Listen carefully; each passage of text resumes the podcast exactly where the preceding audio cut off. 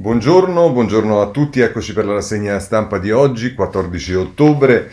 È ancora certamente il virus, insomma oggi i temi sono un po' quelli di ieri, il virus, lo scontro con le regioni sul tema della scuola, dei trasporti.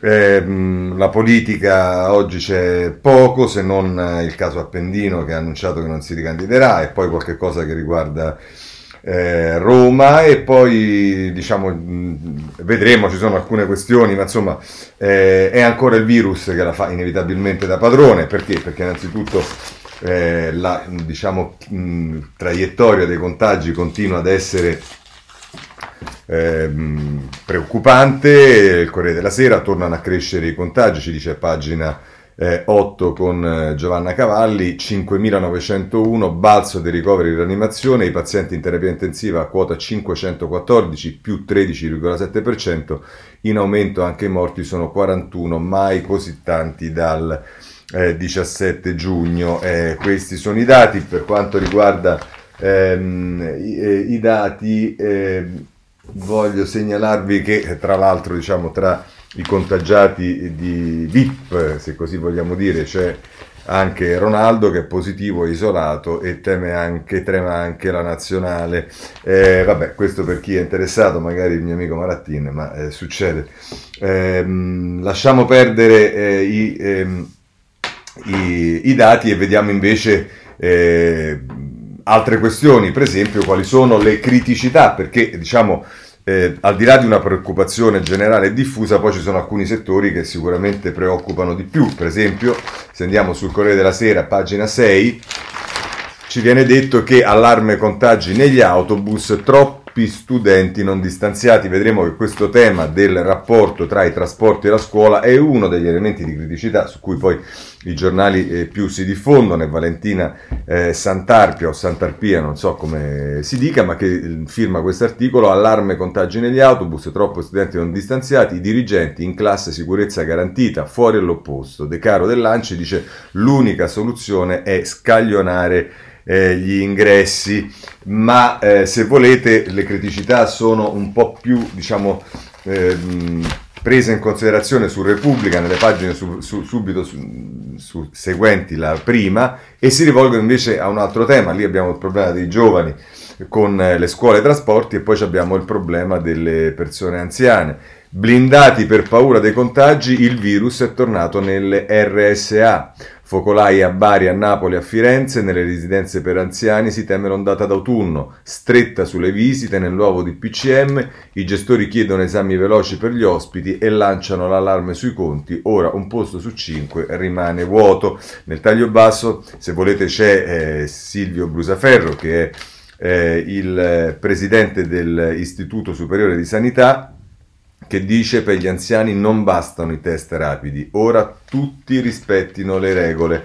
È intervistato da Michele Bocci e poi Maurizio Corsetti che è l'inviato a Marene in Cuneo, eh, a Cuneo, in provincia di Cuneo, che dice, fa un racconto di, di, di quello che ha visto, vedo mia madre oltre il plexigas e ogni volta temo sia l'ultima. Il dolore di Giuseppe per la mamma isolata, ormai sto con lei solo 10 minuti eh, a settimana. Insomma, vedete che eh, c'è il tema certamente dei giovani, la scuola e via dicendo, ma appunto eh, poi le paure, le, le fragilità eh, inevitabilmente poi vanno a colpire nelle sfere che sono obiettivamente più fragili. Se andate sul...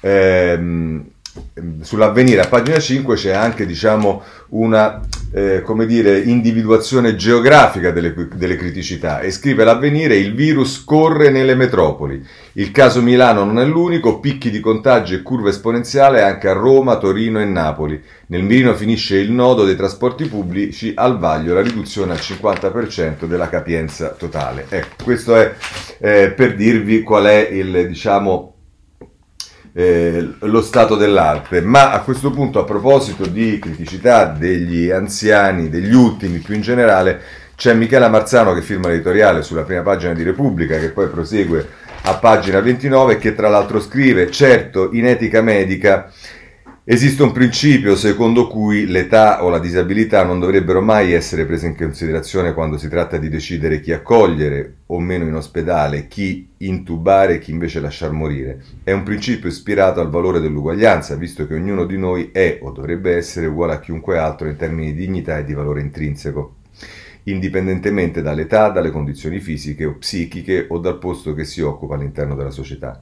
Ma è proprio questo principio che, data la scarsità dei posti in ospedale, sta scricchiolando. E quindi, come gestire questa seconda ondata?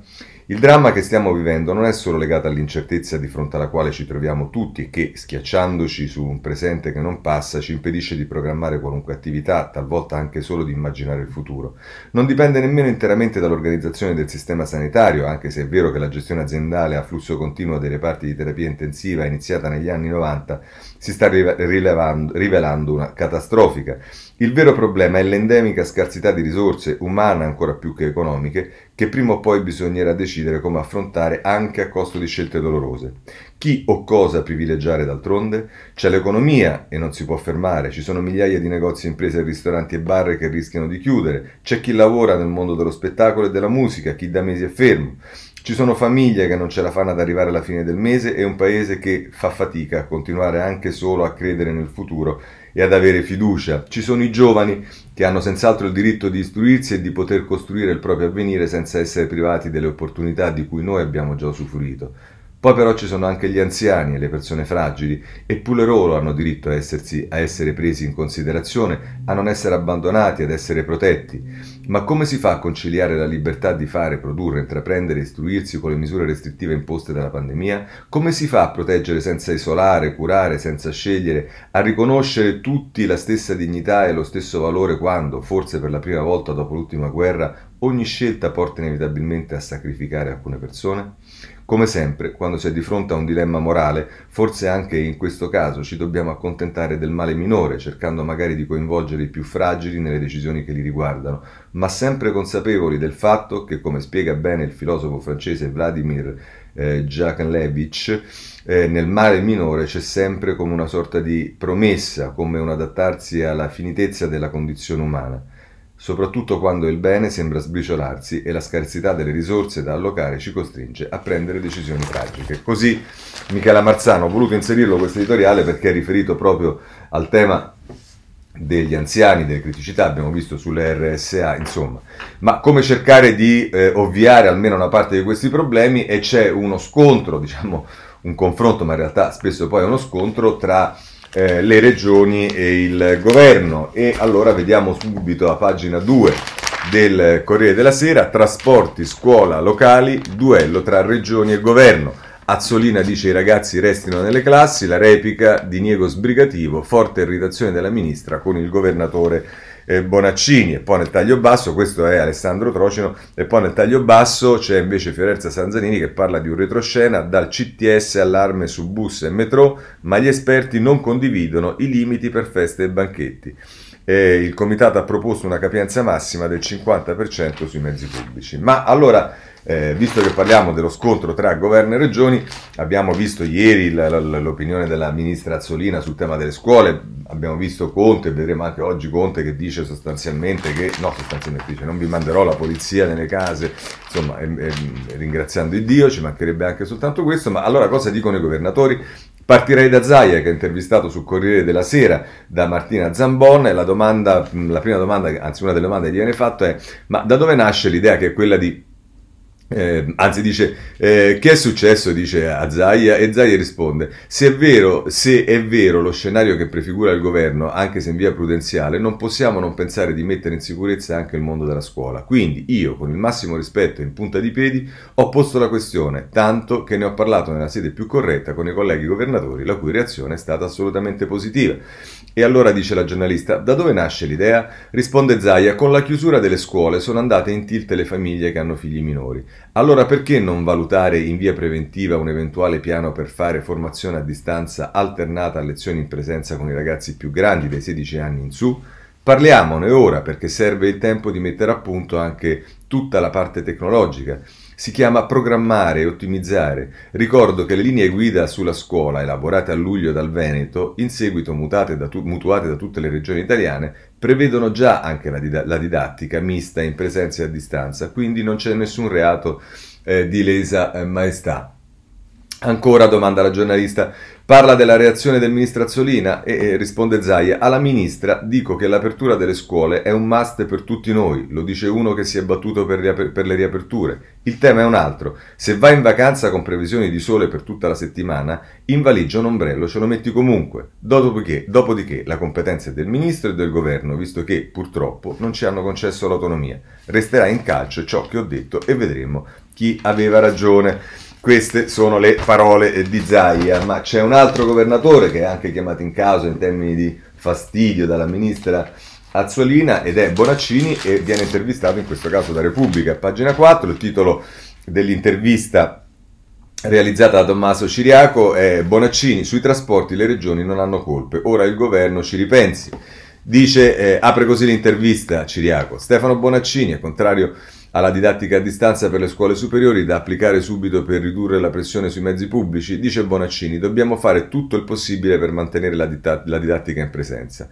L'idea è stata ipotizzata legittimamente da alcune regioni come rimedio estremo qualora il governo avesse deciso di ridurre la capienza attualmente prevista per i mezzi di trasporto pubblico e io come presidente della conferenza avevo il dovere di sottoporlo al governo. Nella cabina di regia però il governo non ha neppure toccato l'argomento della DAD, quindi la questione non si è posta. Ancora la domanda, resta il problema, governatore, che fare con le scuole allora? Risponde Bonaccini, forse per primo mesi fa sollevai con forza il tema della riapertura delle scuole al governo, che allora mi sembrava in ritardo. Resto convinto che sia una priorità per il Paese e che dobbiamo fare tutto il possibile per salvaguardare la didattica in presenza. Prima di rimettere i ragazzi a casa va esperita ogni altra possibilità. Altra domanda, ma se le regioni non hanno mezzi sufficienti per i trasporti, come si risolve il problema? E risponde Boraccini, prima della riapertura delle scuole in Emilia-Romagna, insieme alle aziende di trasporto pubblico locale e ai sindacati, abbiamo deciso un potenziamento di 5 milioni di chilometri di servizi aggiuntivi con oltre 270 bus in più e nuovi fondi per 16 milioni di euro, sanificando i mezzi e con strumenti di sicurezza a bordo. Monitoriamo la situazione praticamente in tempo reale. Prima di tenere a casa i ragazzi possiamo tutti fare altri passi in avanti. E ancora, domanda Ciriaco, non era tutto fin troppo chiaro da agosto e non è stato anche un errore delle regioni alzare all'80% il limite di capienza? E risponde Bonaccini, l'attuale capienza è stata condivisa per tempo con il Comitato Tecnico Scientifico insieme alle regole di sicurezza da adottare sui mezzi a partire dall'uso obbligatorio delle mascherine.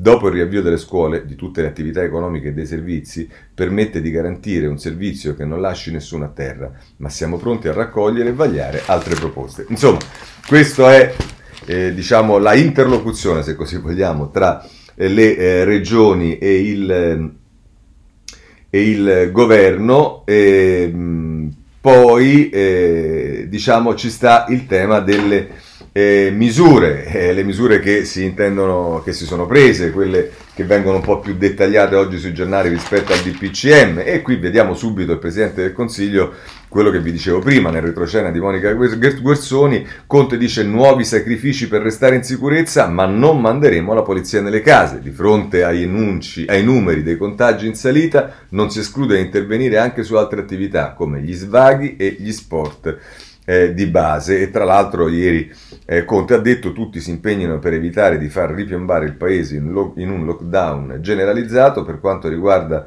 eh, le chiusure, dice la Guerzoni, Boccia, che è il ministro degli affari regionali, dice eh, nessuno ha la palla di vetro. Insomma, eh, non è diciamo molto tranquillizzante, ma eh, d'altra parte la situazione è obiettivamente una situazione tutt'altro che tranquilla. Se prendiamo a proposito delle misure la stampa, nelle pagine successive alla prima, e ci sta la conferma che non ci arriveranno le, eh, diciamo le, le la polizia a casa, Conte e la Morgese, mai la polizia nelle case private, il Viminale sconfessa Speranza, non limitare la libertà, il Premier le nostre misure adeguate alla Costituzione e questo è eh, Francesco Grignetti e Lario Lombardo che scrivono sulla stampa. Poi sulla stampa ci sono due cose, quando l'ho letta a pagina 2 ce n'è una nel taglio basso che è eh, un'intervista al virologo Carlo Perno che mi ha un po' diciamo, tranquillizzato, messo speranze e via dicendo, e poi però invece c'è il caso che, di cui ci parla Paolo Russo a pagina 3 che invece ci fa piombare nella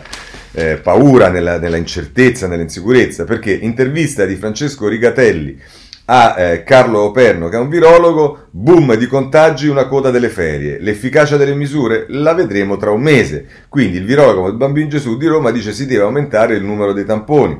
Sembra che il virus sia mutato poco, cos'è più probabile che, così è più probabile che si trovi un vaccino efficace. Quindi vedete che, diciamo, se tra un mese abbiamo l'efficacia delle misure, eh, diciamo, abbiamo già una linea d'orizzonte che è sicuramente più breve di quella che abbiamo vissuto nella prima ondata del lockdown. In più ci si dice che, a differenza di quello che dicono altri, il virus è mutato poco, ma che è mutato poco, ma il fatto che è mutato poco aiuterà a trovare un vaccino. Insomma, qualche elemento di speranza c'è, diversamente da quello che accade a pagina 3. Eh, Paolo Russo, la curva dei morti salirà ancora, a breve saranno 100 al giorno. La previsione di Patrizio Pezzotti, epidemiologo dell'Istituto Superiore di Sanità, tra i primi sintomi e il decesso trascorrono in media 14 giorni. Gli ospedali di, paesi, di, tutto il paese iniziano ad avere il fiato corto per i ricoverati, possono reggere al massimo altri due mesi. Insomma, questa è a proposito di criticità certamente una situazione affatto tranquillizzante. Se andiamo sul domani, a pagina 7, eh, a proposito delle, ehm, diciamo delle misure, eh, che siccome stavamo parlando delle misure, eh, e a proposito del nuovo DPCM c'è un giurista che è Vital Bazzolini che non l'ha presa bene, una rete di divieti impossibile da capire e da applicare. Che differenza c'è tra feste private con 6 persone e celebrazioni con 30? Perché prima di andare a correre bisogna leggere una circolare del Viminale? C'è l'obbligo di mascherine, ma anche la possibilità di derogare. Insomma, eh, questo DPCM, come d'altra parte tutti i DPCM, eh, farà eh, molto discutere e potete immaginare come la mettono alcuni giornali, tipo Il Tempo, che in prima pagina la mette così, l'ultima follia, il governo accusa le famiglie. È Franco Begis che che è il direttore che poi firma l'articolo che porta questo titolo di apertura, non volendo fermare le scuole e le imprese di trasporto, Giuseppe Conte entra nelle case degli italiani. Sostiene, ma è falso, che il boom dei contagi avviene fra le mura domestiche dove vieta inviti eh, a cena. Se volete poi eh, a pagina 3 eh, prosegue con, col suo intervento, ma poi c'è anche Luigi Frasca, Conte taglia pure gli ospiti, Giuseppi consiglia, la sfera privata va tutelata, ma state attenti anche nella vostra abitazione. Ora, voi sapete che io non è che non sia critico con il governo, con speranze e dicendo tutto quello che volete, però se, come è ovvio, non si può pensare di eh, chiedere alla polizia o mandare la polizia a casa per verificare se si, rispe- se si rispetta una raccomandazione, una... però io penso che il governo, se effettivamente individua nel, nelle abitazioni, nelle questioni familiari, eh, il, il, il, diciamo, l'espandersi dei focolai e via dicendo, io penso che il governo sia assolutamente normale e giusto che una raccomandazione, una responsabilizzazione alle famiglie le faccia proprio perché lo Stato non deve minimamente entrare nella sfera privata delle persone, però in termini di, tra virgolette, educazione al contenimento della pandemia, dei suggerimenti, dei consigli, delle raccomandazioni finalizzate ad evitare che questi focolai aumentino, è del tutto lecito che il governo li dia. Adesso, francamente, questa morale eh, sul fatto che il governo non debba, il governo non deve, non, non deve certo andare a controllare le polizie, però deve mettere ciascuno di, voi, di noi di fronte alla responsabilità di quello che può accadere, ma questa è una mia opinione ovviamente. Andiamo a pagina 5 del messaggero per chiudere con la parte che riguarda le misure, perché qui c'è un quadro generale, fatta una pagina fatta molto bene dal messaggero, a sinistra sì, a destra no, che cosa si può fare e cosa no, guida le misure, il DPCM varato l'altra notte introduce l'obbligo per la pubblica amministrazione di ricorrere allo smart working per il 50% dei dipendenti, ecco tutte le novità, questo poi lo vedremo dopo in un capitolo a parte, eh, però dice le cose che si possono fare, non c'è nessun limite al take away, le palestre restano aperte, bar e ristoranti sino, solo fino alle 24, in chiesa ma senza assembramenti. Cosa non si può fare? Non va dimenticata la mascherina, gite scolastiche uscite da rinviare, calcetto e basket sono off limits, al pronto soccorso non accompagnati. E poi ci sono le cose NIC, che sono quelle che non si capisce se si possono fare o meno, limitazione allo stadio, allo stadio con grandi limitazioni, 15% rispetto alla capienza totale, non oltre 1000 spettatori per manifestazioni all'aperto e 200 in luoghi chiusi, matrimoni massimo in 30, parti in casa da evitare, i festeggiamenti seduti al tavolo. Insomma, vabbè, questo è per chi vuole avere una cosa un po' più chiara, quello che ci aiuta a capire il messaggero. C'è tutto il tema che riguarda eh, le cure, i test, le cure e i vaccini, per quanto riguarda eh, i test, eh, segnalo dal giornale eh, a pagina ehm, 6 che le cose non vanno molto bene, scusate, a pagina 6, è allerta test, troppo pochi in due mesi ospedali pieni. È un rapporto di Gimbe, tamponi scarsi e tracciamento in tilt e la responsabilità è scaricata sui cittadini.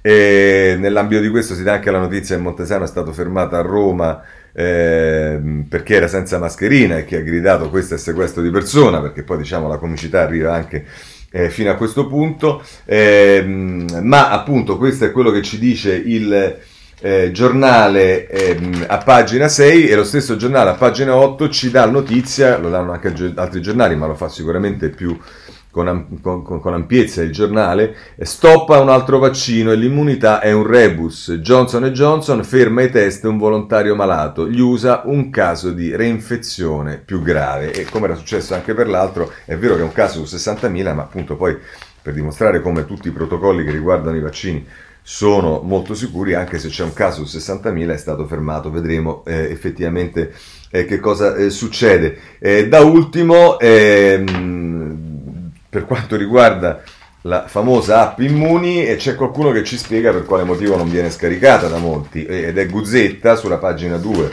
del riformista che dice Covid Parlamento no scusatemi è, è, l'app Immuni la troviamo vediamo dove. Eh, eh, eh eccola qua scusa pagina 6 eh, del riformista. Eh, il flop di Immuni, ci dice Alberto Cisterna, non è indisciplina, ma paura del Trojan. L'app del governo suscita dif- diffidenza. E in effetti con questo sistema che, che ti, ti, ti, registra pure l'anima eh, è anche comprensibile che qualcuno diciamo, eh, si preoccupi. Eh, stampa, pagina, e forse più di uno. per quanto riguarda il tema dell'economia, ehm, eh, legato al virus.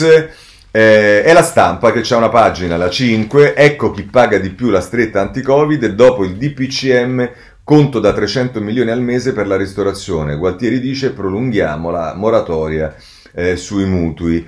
E, e, vabbè, qui si fa tutta la cosa dei locali, pub e bar, a mezzanotte la gente non tornerà a casa a dormire, ci saranno assembramenti per quanto riguarda le agenzie di viaggio, abolendo le gite scolastiche si bruciano un miliardo di euro e centinaia di posti di lavoro, sugli eventi e catering cancellati 65.000 matrimoni senza cerimonie e feste, per noi è un altro lockdown. E ancora per quanto riguarda lo sport materiale siamo appena ripartiti, vietiamo le partite di calcetto solo negli impianti fuori legge, insomma si fanno i numeri perché questo per quanto riguarda eh, lo sport sono 100.000, eh, le gite scolastiche 40%, il fatturato delle agenzie di viaggio realizzato con le, eh, con le eh, visite di istruzione, insomma sono tutti dati interessanti che ci fanno capire anche misure non durissime però che in alcuni settori hanno un impatto durissimo invece. Ehm, eh, direi che possiamo concludere, eh, concludere con questo e allora però rispetto al tema di fondo, cioè lo stato di emergenza, il, il DPCM, cioè quello che gli strumenti che vengono adottati per cercare di contenere attraverso eh, norme la eh, pandemia, ci sta oggi sicuramente un piccolo dibattito aperto. Io comincerei con Michele Anis sulla Repubblica a pagina 29 che eh, dice tra l'altro eh, il confine fra fragile tra potere e libertà. Dice Ainis, lo stato di emergenza è un'alterazione del sistema delle fonti, detta così parrebbe una formula chimica, invece esprime la sostanza giuridica dei tempi che stiamo attraversando, e quella politica anche. e i nuovi equilibri fra Camera, Governo, Quirinale e il rapporto fra Stato e Regioni e il mutevole confine tra potere e libertà tra sfera pubblica e privata.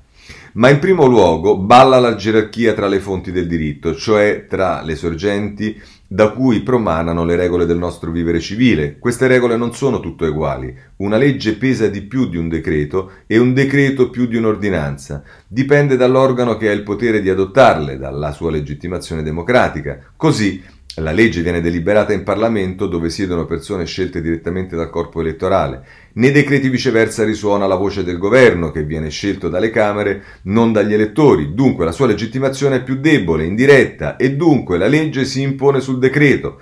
Può abrogarlo, ma non può esserne abrogata mentre a sua volta il decreto si impone sull'ordinanza del singolo ministro o delle autorità amministrative, se non che, durante lo stato di emergenza, questa piramide viene rovesciata. L'ordinanza prevale sul decreto, il decreto spazza via la legge. Dice l'articolo 25 del Codice della Protezione Civile, le misure d'emergenza intervengono in deroga ad ogni disposizione vigente. Continua a scrivere Ainis.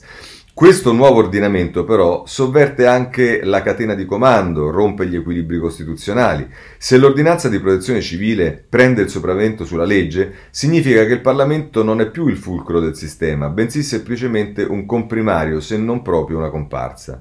È il potere esecutivo, viceversa, a incarnare tutta l'autorità dello Stato e al suo interno il Presidente, il Presidente del Consiglio attraverso il DPCM che sfuggono al controllo dello stesso capo dello Stato. Ancora, scrive Ainis e conclude, lo stato di emergenza muta pertanto i connotati della nostra forma di governo, li curva in senso presidenzialista e così possiamo dire, ma anche in senso statalista, comprimendo i poteri delle regioni che infatti storcono la bocca, e gioco forza in senso autoritario perché restringe le libertà dei cittadini. Un male necessario dato che l'epidemia non è affatto sparita, a patto di non oscurare servizi a loro volta necessari, la scuola in primo luogo, come ha ricordato Dario Crestodina su questo giornale.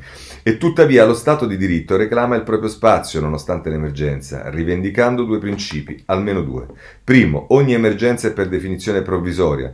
Non a caso il codice ne stabilisce la durata massima, 12 mesi prorogabili per non più di altri 12 mesi. Rispetto al Covid, lo scorso 31 gennaio il governo Conte ne aveva fissato la scadenza al 31 luglio, poi al 15 ottobre, ora al 31 gennaio 2021. Ma è lecita questa gestione frazionata della crisi? A prendere sul serio le parole della legge, la, pro- la proroga può essere una sola da consumarsi in una volta sola. E oltretutto, quando cadrebbe il suo termine finale? Al 31 gennaio 2022, due anni dalla prima delibera, o al 31 luglio 2021, un anno dalla prima proroga? Pasticci, forieri di bisticci. Secondo, il ruolo delle Camere, finalmente più attive attraverso il voto su una risoluzione che orienta la condotta del governo. Bene, ma non basta, anche perché le opposizioni non l'hanno votata abbandonando l'Aula. C'è invece bisogno di coinvolgere, specie in una crisi che rende marginale il Parlamento, la sola istituzione abitata dalle minoranze.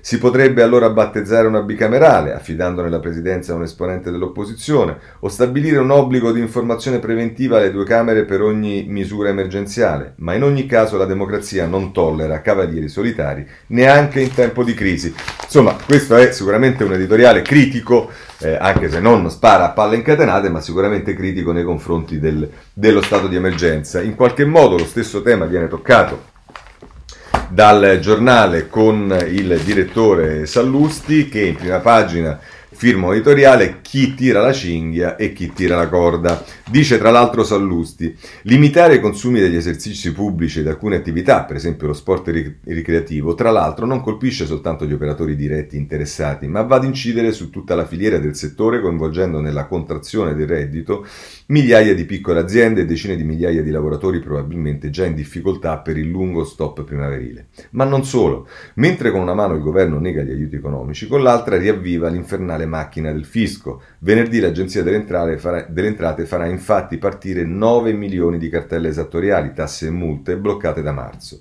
Mi chiedo, perché se l'emergenza sanitaria rimane alta e le misure per contrastarla pure, si dà per fin- finita l'emergenza economica delle famiglie rimaste intrappolate nel Covid e nel lockdown? Qual è la logica di tutto ciò?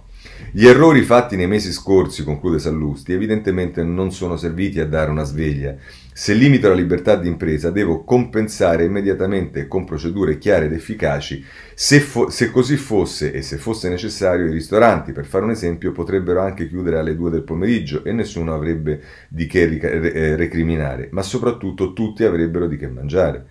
Conte e i suoi devono stare molto attenti a tirare la corda un pezzettino alla volta, così da non dare nell'occhio, perché prima o poi l'occhio di tanti italiani cascherà sulla lettera di licenziamento o sull'estratto conto sotto zero della banca. E allora non basterà più l'invito a fare i bravi, a portare la mascherina e a stare distanziati. Covid crescente o calante che sarà.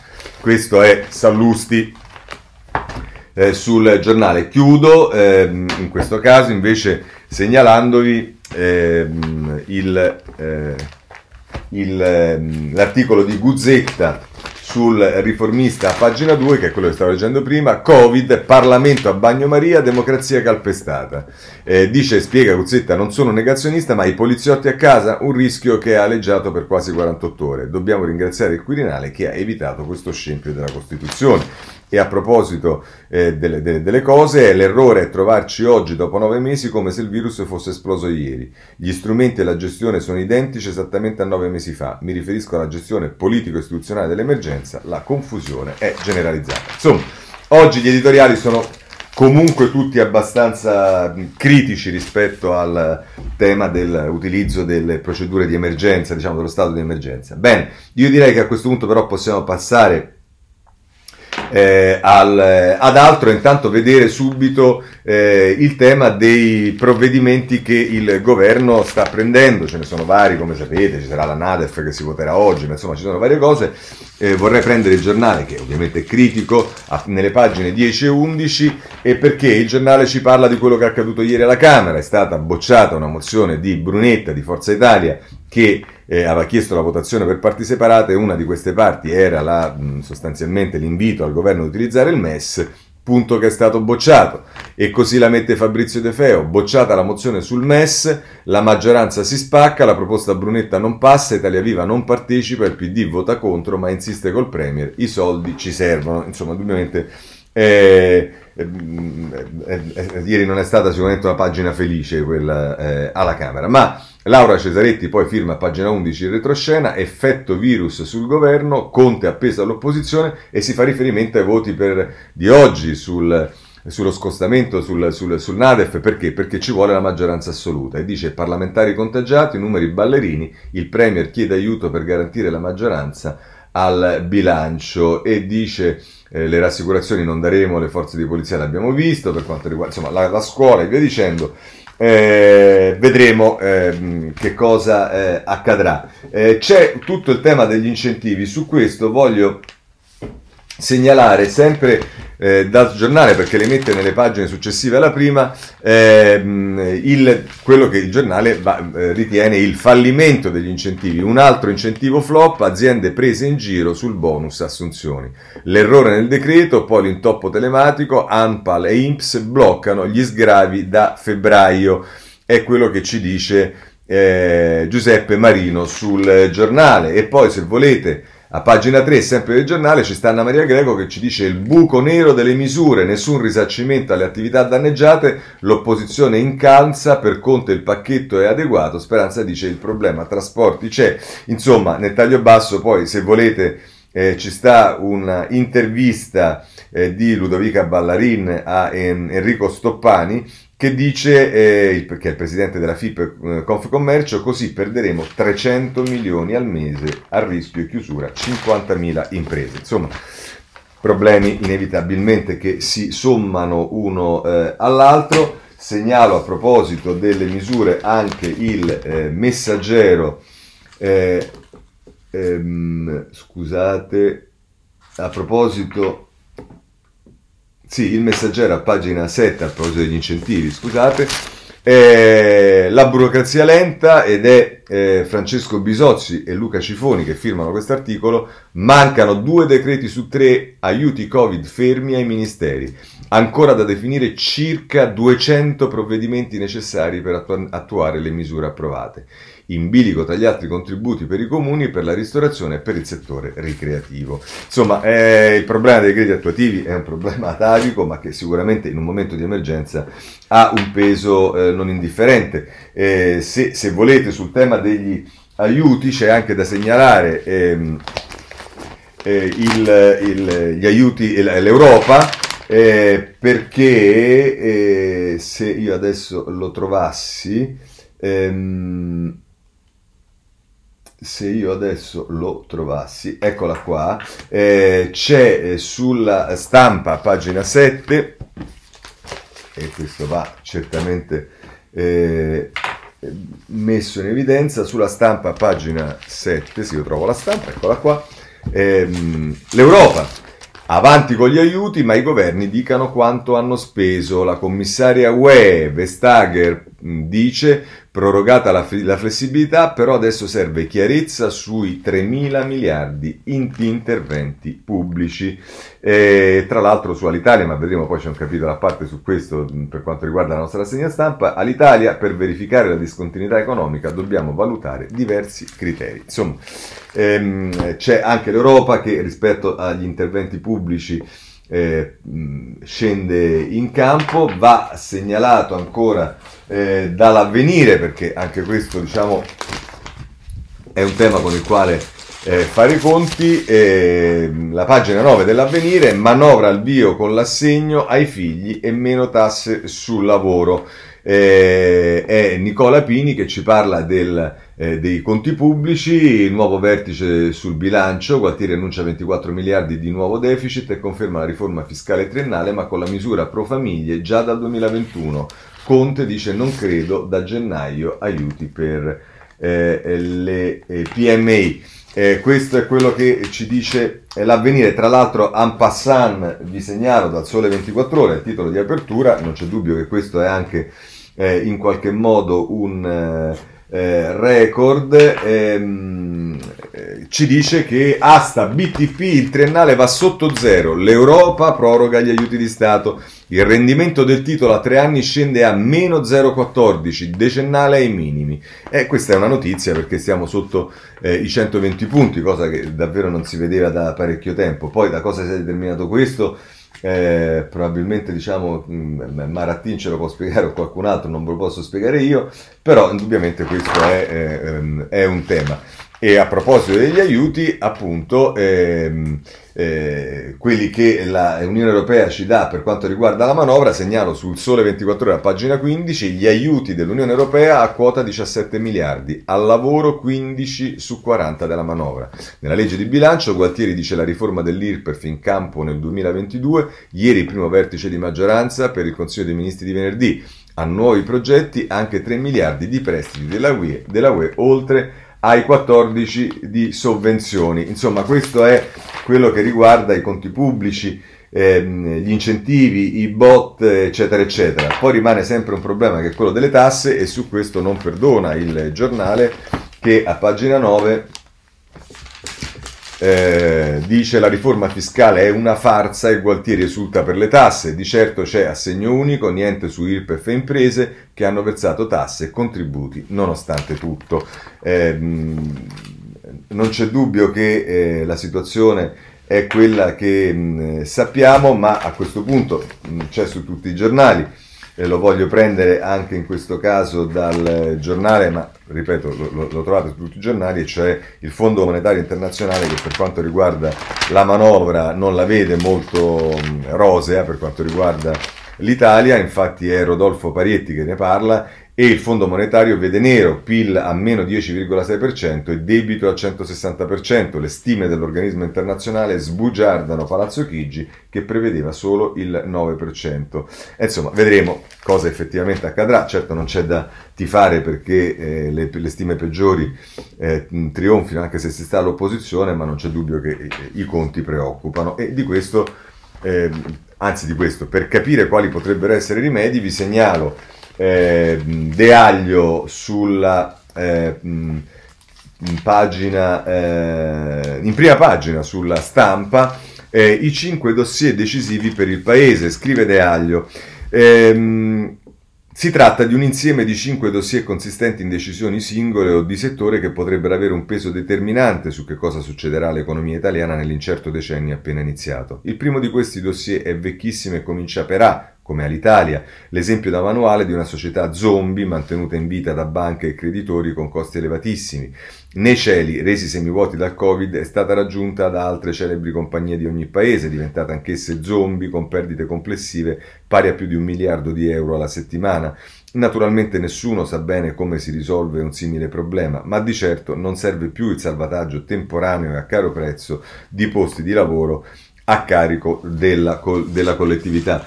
Eh, prosegue a pagina 23, nonostante sulla prima pagina del, della stampa c'è un rimando a pagina 21. Io penso che la stampa dovrebbe mettere qualcuno a curare questi rimandi perché non è la prima volta che accade che sulla prima pagina inizia un articolo e viene rimandata una pagina che poi non è quella corrispondente nelle pagine interne. Ma tutto accade, ricordiamo, e anzi facciamo di nuovo tanti auguri in bocca al lupo al direttore Massimo Giannini che credo sia ancora seppur meglio, ma insomma ancora alle prese con eh, il Covid. Eh, scrive ancora De Aglio. Eh, doman- occorre domandarsi come fanno anche i governi di altri paesi se abbia ancora un senso il trasporto aereo su percorsi brevi nel tempo dei treni superveloci.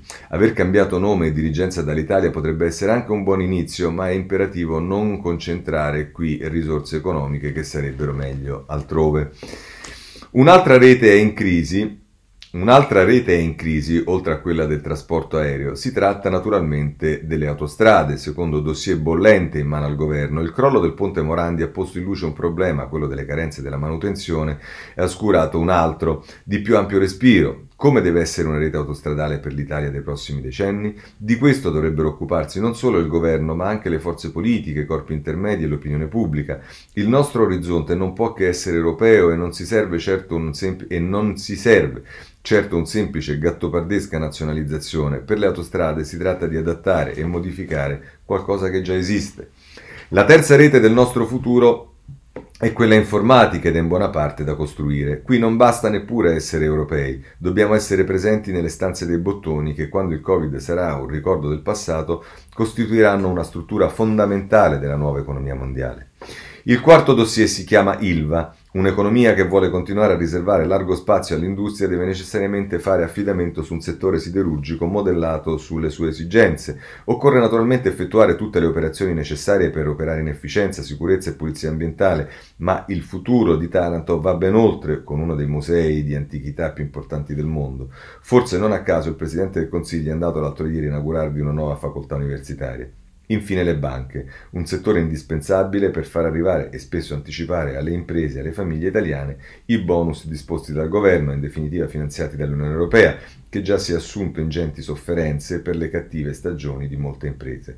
Anche di qui, e non soltanto per il numero di invitati ai matrimoni e il calcetto dei ragazzini, deve passare il difficile sentiero della nostra ripresa. Insomma, è interessante questo articolo di De Aglio, però a proposito diciamo, di eh, eh, interventi editoriali sui eh, provvedimenti del governo, c'è da segnalare sul domani l'editoriale di, eh, dell'economista eh, Mario Seminero sul tema del Nadef e scrive tra l'altro Seminero sul ehm, domani. Eh, da quando esiste questo documento, la liturgia non cambia. La posizione fiscale resta espansiva nel primo dei tre anni dell'orizzonte temporale di previsione, poi dal secondo o dal terzo si parte con l'ottimismo e via verso i verdi pascoli della nuova era. Anche stavolta, pur nella peculiarità della situazione, è andata così. C'è una regola aurea. Quando la crescita del PIL nominale supera quella del costo medio del debito, il rapporto debito-PIL si riduce con un costo medio dello stock di debito pubblico italiano arrivato intorno al 2%. Il PIL nominale deve quindi, scavalca- deve, deve quindi scavalcare un'asticella apparentemente non proibitiva. Riuscirà il nostro paese a superare questa asticella o cercherà di passarci sotto, alla, gridando all'austerità e ai calcoli europei dell'outgap sbagliati con dolo che ci impediscono di fare il deficit necessario e innescare il leggendario moltiplicatore che genera crescita miracolosa della spesa pubblica?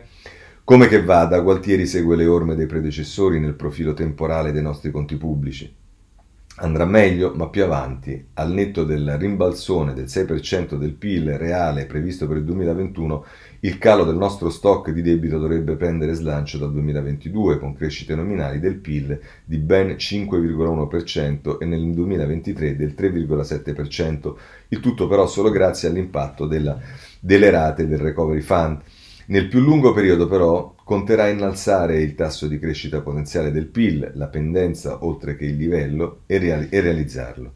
Altrimenti quando gli steroidi, del, gli stereo- steroidi del recovery fund saranno venuti meno, ci sarà, pesante, ci sarà, un pesante down che potrebbe anche avvicinarci al baratro, vista la quantità di debito che nei prossimi anni andremo ad assumere, verbo che non uso a caso data la dipendenza della politica dal deficit e dal pensiero magico del moltiplicatore. Insomma, questo è il domani che mette sul chi va rispetto al eh, NADEF, cioè al, al documento di bilancio e di programmazione, e però per avere diciamo, un taglio più politico della situazione, ma anche con, mh, occorre dirlo a differenza di quello che ha fatto fino ad oggi, qualche preoccupazione avvertimento è il foglio con il direttore Cerasa che dice, il titolo è Non si vive di solo paura, solo di paura.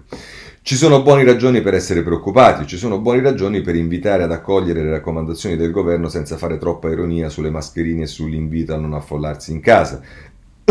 Gli appelli a libertà fatti da partiti come la Lega, che in giro per il mondo appoggiano il fior fiore degli autocrati, eh, li lasciamo a paperissima sprint, ma ci sono buone ragioni per essere allarmati anche per un altro motivo, che non c'entra con la diffusione del virus e che c'entra invece con la diffusione di una consapevolezza altrettanto allarmante che potremmo provare a sintetizzare così l'incapacità da parte del governo di individuare, almeno fino ad oggi, una chiave per mettere a fianco della paura il sentimento di speranza. E nel caso specifico la speranza non è legata solo alla possibilità di contenere il contagio, cosa che in questi mesi all'Italia è riuscita meglio di quasi tutti i paesi europei, o alla possibilità di avere un vaccino, se qualcuno di voi mi avesse chiesto a metà ottobre 2019 il tempo minimo per passare dalla scoperta di un virus alla prima somministrazione in fase 1 a un paziente del, ve- del vaccino contro eh, di esso io avrei risposto certo di peccare di ottimismo minimo due anni, ebbene tutto ciò è già avvenuto in 63 giorni, ha scritto ieri uno in uno slancio di imprevedibile ottimismo Roberto Burioni. Ma è legata...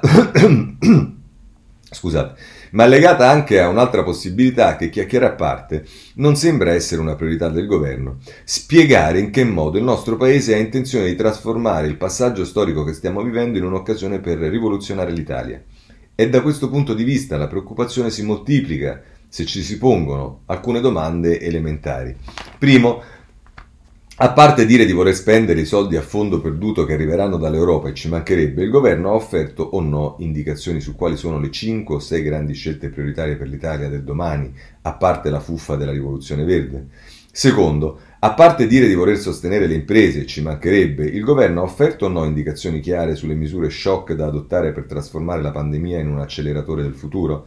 Terzo, a parte dire di voler investire sulle infrastrutture ci gover- e ci mancherebbe, il governo ha offerto o no indicazioni chiare su quali infrastrutture trasformare nella nuova autostrada del Sole? Quarto, a parte dire di voler ridare fiducia al Paese, ci mancherebbe, il governo ha offerto o no prospettive concrete su come rendere l'Italia un paese più accogliente per gli investitori stranieri? Quinto, a parte dire di voler collaborare con l'opposizione, ci mancherebbe, il governo, ora che le opposizioni per la prima volta mostra segnali di apertura, cosa aspetta per trasformare i progetti del recovery plan non in una grande lista della spesa, non nello svuota tasche dei ministeri, ma in una grande vetrina di un nuovo orgoglio italiano? Dare una direzione al governo non solo per proteggendo i cittadini dalla pandemia, ma anche indicando obiettivi in grado di dare a un paese una spinta per ricominciare a sognare. La vera sfida del PD di Nicola Zingaretti, in fondo, è tutta qui. Ecco, questo è l'editoriale di Cerasa e con questo pure possiamo eh, concludere la parte che eh, riguarda diciamo, il governo, quello che il governo vuole fare e via dicendo. Rapidamente, la Lega, eh, ci sono intanto, vabbè, continua l'evoluzione della Lega di Salvini e via dicendo, e il Corriere della Sera ce lo dice a pagina 15, eh, UE, Salvini sposa la linea di Giorgetti, un tour e l'apertura al dialogo nell'Unione, cambiare per ora no, ma del domani non v'è certezza, Cesare Zapperi sul Corriere della Sera. Ma non c'è solo la filosofia per la Lega, ci sono pure problemi giudiziari, uno ce lo segnala la Repubblica eh, a pagina 13, Da Maroni a Fontana c'è sempre quel notaio nelle indagini sulla Lega, Angelo Busani, esperto di trust societaria, gestito affari per 38 milioni, spunta nelle chieste sui fondi spariti, sui camici e sui tre contabili. Eh, della questione mh, Fontana eh, si occupa anche il domani, lo fa in prima pagina e ci va pesante. Fontana ha mentito, il conto svizzero era suo, lo ha messo al fisco, i fondi segreti del presidente della Lombardia e Giovanni Tizian che scrive sulla prima pagina, diceva di essere solo l'erede dei 5,3 milioni della madre, eh, ma l'Agenzia delle Entrate chiede 57 mila euro di multa determinante al, eh, direttamente a lui che paga. Eh, questo è diciamo, quello che mm, stabilisce il eh, domani. Non ci perdiamo troppo altro tempo. Se volete, eh, diciamo, eh, una cosa sul Partito Democratico, l'unica cosa che vi posso segnalare di, di rilievo è Bertinotti, perché il titolo shock sul riformista in prima pagina, proposta riformista agli amici del PD Scioglietevi e nell'occhiello è la mossa del cavallo, dice Bertinotti. Tra l'altro, mentre il centrodestra è investito dal tema della sua ristrutturazione, il PD è risultato, per via di un processo prevalentemente alimentato da fattori esterni, il centro dell'attuale fase della governabilità, un centro immobile. È quindi risultato vivo elettoralmente, ma resta muto e privo di incidenza politicamente. La causa prima risiede proprio in se stesso, nella sua forma concreta e nella sua sostanza politica. La lunga parabola discendente della sinistra l'ha ridotto alla sua materiale fisica esistenza e il governo l'ha ingoiato. In esso vivono anche esperienze interessanti, militanti impegnati, dirigenti rispettabili. Non cambia niente. Il partito resta muto politicamente e immobile. La ragione di fondo è che la sua traiettoria e il suo attuale esito ne hanno dettato l'intera costitu- costitu- Costituzione materiale, sicché il PD è diventato irriformabile. Non vedo altro modo di sbloccarlo che quello di produrre in esso una rottura. Si deve autosciogliere. Si tratta di rompere un vincolo che impedisce di prospettare il futuro di una soggettività politica che, sempre con qualche forzatura, chiamiamo riformista. Da tempo c'è una metafora, quella della mossa del cavallo, cui si ricorre troppo spesso. In questo caso il ricorso ad essa sarebbe però pertinente. La mossa aprirebbe una diversa prospettiva, brucerebbe ogni rendita di posizione, compresa quella degli attuali gruppi dirigenti, impedirebbe impedirebbe di sostituire alla ricerca di una linea politica la ricerca delle alleanze per governare, restituirebbe infine a tutti coloro che volessero partecipare a quel processo la titolarità delle scelte politiche costituenti. Solo lo scioglimento del PD potrebbe aprire a tutti i riformismi e a tutti i riformisti la via di una costituente per un nuovo soggetto politico. Bah, uno spunto eh, interessante questo di Bertinotti. Per quanto riguarda i partiti, vi segnalo il foglio in eh, prima pagina eh, con eh,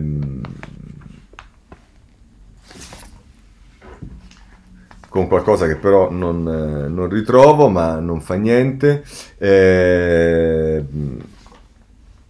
poco male. E, mh, vediamo invece eh, la questione Appendino. Vabbè, qui facciamo anche presto perché eh, il Corriere della Sera, eh, pagine 12 e 13 eh, niente bis, faccio un passo di lato, appendino, i perché di una scelta, è Marco Emarisio che scrive, e tra l'altro dice l'annuncio che non sorprende della sindaco di Torino, ma non significa che ci sia un'altra pronto, poltrona pronta, le voci di un incarico ai vertici del movimento, al di là della condanna giudiziaria, non sembra puntarci, l'elogio di Di Maio, una donna con eh, la schiena dritta, eh, questo è così come lo descrive il Corriere della Sera, se volete eh, c'è sulla Repubblica un breve eh, commento di Sebastiano Messina, che però è interessante, dice tra l'altro la decisione della sindaca di Torino di non ricandidarsi è il segnale che si è aperta la complicata trattativa tra PD e Movimento 5 Stelle sulle comunali di, pre- di primavera, una, una, partita nella quale Zingaretti parte in vantaggio, ma il ritiro di Chiara Appendino conferma una realtà crudele. Finora, nella storia del Movimento 5 Stelle, nessuno dei suoi 46 sindaci è stato mai confermato alla guida della città. C'è riuscito solo Federico Pizzarotti, il primo sindaco Movimento 5 Stelle d'Italia, ma dopo il suo burrascoso addio ai 5 5 Stelle un doppio schiaffo per Grillo e per Di Maio. Come una pistola che può sparare un solo colpo, nei comuni trionfalmente conquistati il movimento si è rivelato incapace di conservare il consenso dei cittadini e di ottenere un secondo mandato per il suo sindaco. Non ci è riuscito nemmeno nella Rossa Livorno dove Filippo Nogarin se l'è svignata tentando inutilmente di diventare europarlamentare ed è finita peggio a Pomezia dove quel Fabio Fucci che Grillo presentava come un super sindaco ha rotto con i 5 Stelle perché non volevano ricandidarlo. Per non parlare di Imola dove la sindaca Manuela Santagiorgi è andata via dopo meno di un anno, gridando il movimento è morto, o di Gela, il cui sindaco Domenico Messinese è stato cacciato dal Movimento 5 Stelle dopo solo sei mesi perché si era aumentato lo stipendio. Sembra una regola ferrea, nessuno riesce a fare il secondo giro. L'ultima rimasta a volerci provare è Virginia Raggi, ma con lei la regola non corre rischi, così Sebastiano Messina e questo ci consente di entrare anche nella questione Roma e allora abbiamo un grande ritorno per chi lo attendeva, sentivamo la mancanza anche della sua parola, è quella di Ignazio Marino che ci dice le primarie non contano, guardate le carriere di Gentiloni e Sassoli. L'ex sindaco di Roma, Raggi, si candida ancora e dice se si faranno io voterò per Caudo, l'uomo che ha la visione urbanistica più completa. Non c'è dubbio peraltro che Caudo è stato un bravissimo amministratore e ora fa il presidente del eh, terzo municipio. Ma eh, a proposito della Raggi, vi segnalo il domani perché a pagina 2 ehm, il domani ci dice che eh, Appendino rinuncia, ora anche Raggi rischia per un processo. Lunedì la sindaca di Roma va a giudizio per falso dopo la soluzione in primo grado, la collega di Torino condannata ha annunciato che non si ricandida, oggi il tavolo del centro-sinistra. Insomma, vedremo eh, che cosa eh, succede a Roma alla Raggi, ma se volete... Intanto vi posso segnalare sul tempo un articolo che riguarda Carlo Calenda eh, lo potete trovare a pagina 8, eh, Fenomenologia del calendismo, società liquida applicata alla politica. L'ultima svolta dell'eurodeputato dopo lo strappo col Nazareno chiede la benedizione di Zingaretti. Eh, un percorso a zig zag da Montezemolo a Monti, poi l'iscrizione ai democratici, subito rinnegata, ora la richiesta dell'appoggio PD per, del PD per la capitale. Ma anche oggi, se volete vedere qual è lo scenario e capire qual è lo scenario a Roma, dovete andare sul messaggero a pagina 10 che la mette eh, in questo modo. La tentazione dei Dem, adottare tra virgolette Calenda per frenare la Raggi ed è Mario Aiello che continua a scrivere su Roma. Eh, in primo piano eh, l'idea di replicare l'operazione Bonino nel 2010 e lui sì, ma con un finale diverso. L'ex ministro aspetta i sondaggi, oggi l'assemblea del centro-sinistra romano dice il PD non sbatte la porta in faccia a Carlo Calenda e sono piaciute al Nazareno queste parole del leader di azione che mira al Campidoglio. Io non scenderò in campo contro il Partito Democratico, ma per parlare a tutti, perché credo che Roma si possa salvare soltanto se tutti noi ci mettiamo in un'ottica di civismo, di partecipazione e di condivisione del futuro che prescinda dai recinti politici e di di partito. Nicola Zigaretti è ormai rassegnato all'impossibilità dell'accordo con i 5 Stelle per un candidato comune perché l'intoppo Raggi sta risultando inamovibile. Il segretario è il primo a capire, anche se non lo dice, che le primarie del, dei sette nani, così vengono chiamate, oltretutto sotto Covid, e se si infetta qualcuno al gazebo il rischio deserto, potrebbero rivelarsi più un boomerang che un volano per i Dem. Questo ci dice eh, il eh, messaggero, ma voglio segnalarvi sulla cronaca di Roma di Repubblica, per quello che vale, non è un sondaggio di quelli statistici e via dicendo, però è il vice direttore Bay che scende in campo e perché c'è una notizia. La scelta del nuovo sindaco Calenda sbaraglia i sette nani, 50% di, 5, di 25.000 voti. Segnala al centro-sinistra Roma merita di meglio. E dice Bay, il sondaggio lanciato da Repubblica sul prossimo candidato sindaco del centrosinistra ha sorpreso anche noi, anzitutto per l'ampiezza della platea coinvolta, oltre 25.000 voti, pur non avendo la nostra indagine alcuna pretesa di scientificità, rappresentano un campione significativo per capire alcuni trend. Ecco, il punto è questo. Quali riflessioni si possono fare su questi risultati? Il primo dato che emerge è lo straordinario consenso tributato a Carlo Calenda. E qui torniamo a dire, qualcuno, io non mi autocito mai, ma insomma ho cercato di dire in tempi non sospetti che la candidatura di Calenda, al di là del fatto che sia antipatico, simpatico, alto, basso e via dicendo, è palesemente una candidatura vincente in più nel momento in cui stanno i romani vivendo quello che eh, stanno vivendo. Ma c'è anche un'ultima cosa per quanto riguarda le città, perché non si finisce mai, e ce la dice il messaggero. E per Milano la pazza idea di Berlusconi, candidarsi a sindaco con un team di tecnici. E vedremo anche in questo se ci sarà eh, questa roba qui. Segnalo sullo smart working la Repubblica a pagina 6 che ci dice eh, che il ritorno dello smart working e questa volta è per rimanere eh, Rosaria Amato sulla pagina 6 di Repubblica. Sulla scuola ci stanno eh, alcune cose, una è eh, su Repubblica, non sanno stare insieme, ignorano l'ortografia, la scuola post-lockdown non solo ha senza H, danni gravi anche nel rapporto con la classe, i bambini hanno dimenticato come giocare e studiare con gli altri. Ilaria Venturi deve essere interessante le, conseguenze del, le prime conseguenze del lockdown sulla scuola e poi ovviamente ci sono altri giornali come il giornale che picchia sulla scuola perché si dice che non va bene niente. Per quanto riguarda invece eh, la giustizia, voglio segnalarvi il caso Palamara che ancora fa discutere perché mo, Palamara, mai libere, mi pare che si stia divertendo. A pagina 12 del... Eh, del eh, no, a pagina... Ter-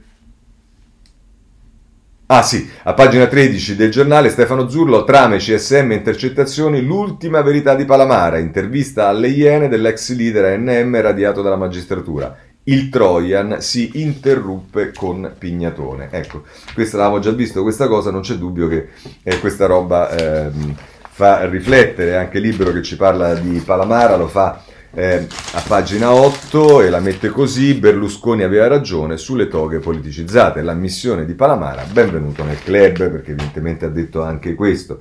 Alcuni capitoli per quanto riguarda autostrade, il sole della 24 ore che ci dà la notizia, Atlantia, CDP, accordo ad un passo su autostrade, invece per quanto riguarda ehm, all'Italia è il domani che ce ne parla a pagina 5, abbiamo già visto alcune... Ehm, cose nel, in Dario Di Vigo prima negli editoriali, ma Daniele Martini ci dice così la nuova l'Italia compra il consenso dei sindacati nel comitato di gestione e poi se volete sul clima vi segnalo sulla Repubblica eh, a pagina 23 qualcosa che riguarda direttamente i comuni. Ehm, il titolo è Clima, 500 comuni da salvare, la mappa dell'Italia fragile, è un'interessante inchiesta di Giacomo eh, Talignani. Eh, per quanto riguarda eh, Papa Becciu, eh, il Papa e la vicenda Becciu è su tutti i giornali, ma insomma è stata arrestata Lady Vaticano, ha intascato 500 mila euro destinati a liberare ostaggi, mamma mia sta venendo fuori di tutto da questa vicenda, una notizia bella per chi gli vuole bene, per chi lo stima, ma per tutti diciamo eh, quelli che eh, hanno stima di lui. Eh, Carlo Padoan è stato eh, inserito nel consiglio di amministrazione di Unicredit di cui diventerà il presidente e per quanto riguarda le vicende del, del, so, a, metà tra lo, la cultura, lo spettacolo e via dicendo, vi prendo dal Corriere della Sera la notizia, questo anche per fare contento il mio amico Nobili, Fiero di aver ritratto la mia generazione, i nuovi registi, molti sono vecchi e parla nella intervista con Stefano Olivi Nanni Moretti in occasione della eh, versione restaurata che sarà riproposta del film Caro Diario. Bene, ci sono gli USA, le elezioni, ma lo vedremo magari domani e con questo io vi ringrazio e vi auguro eh, una buona giornata, ci rivediamo domani alla stessa ora, grazie a tutti.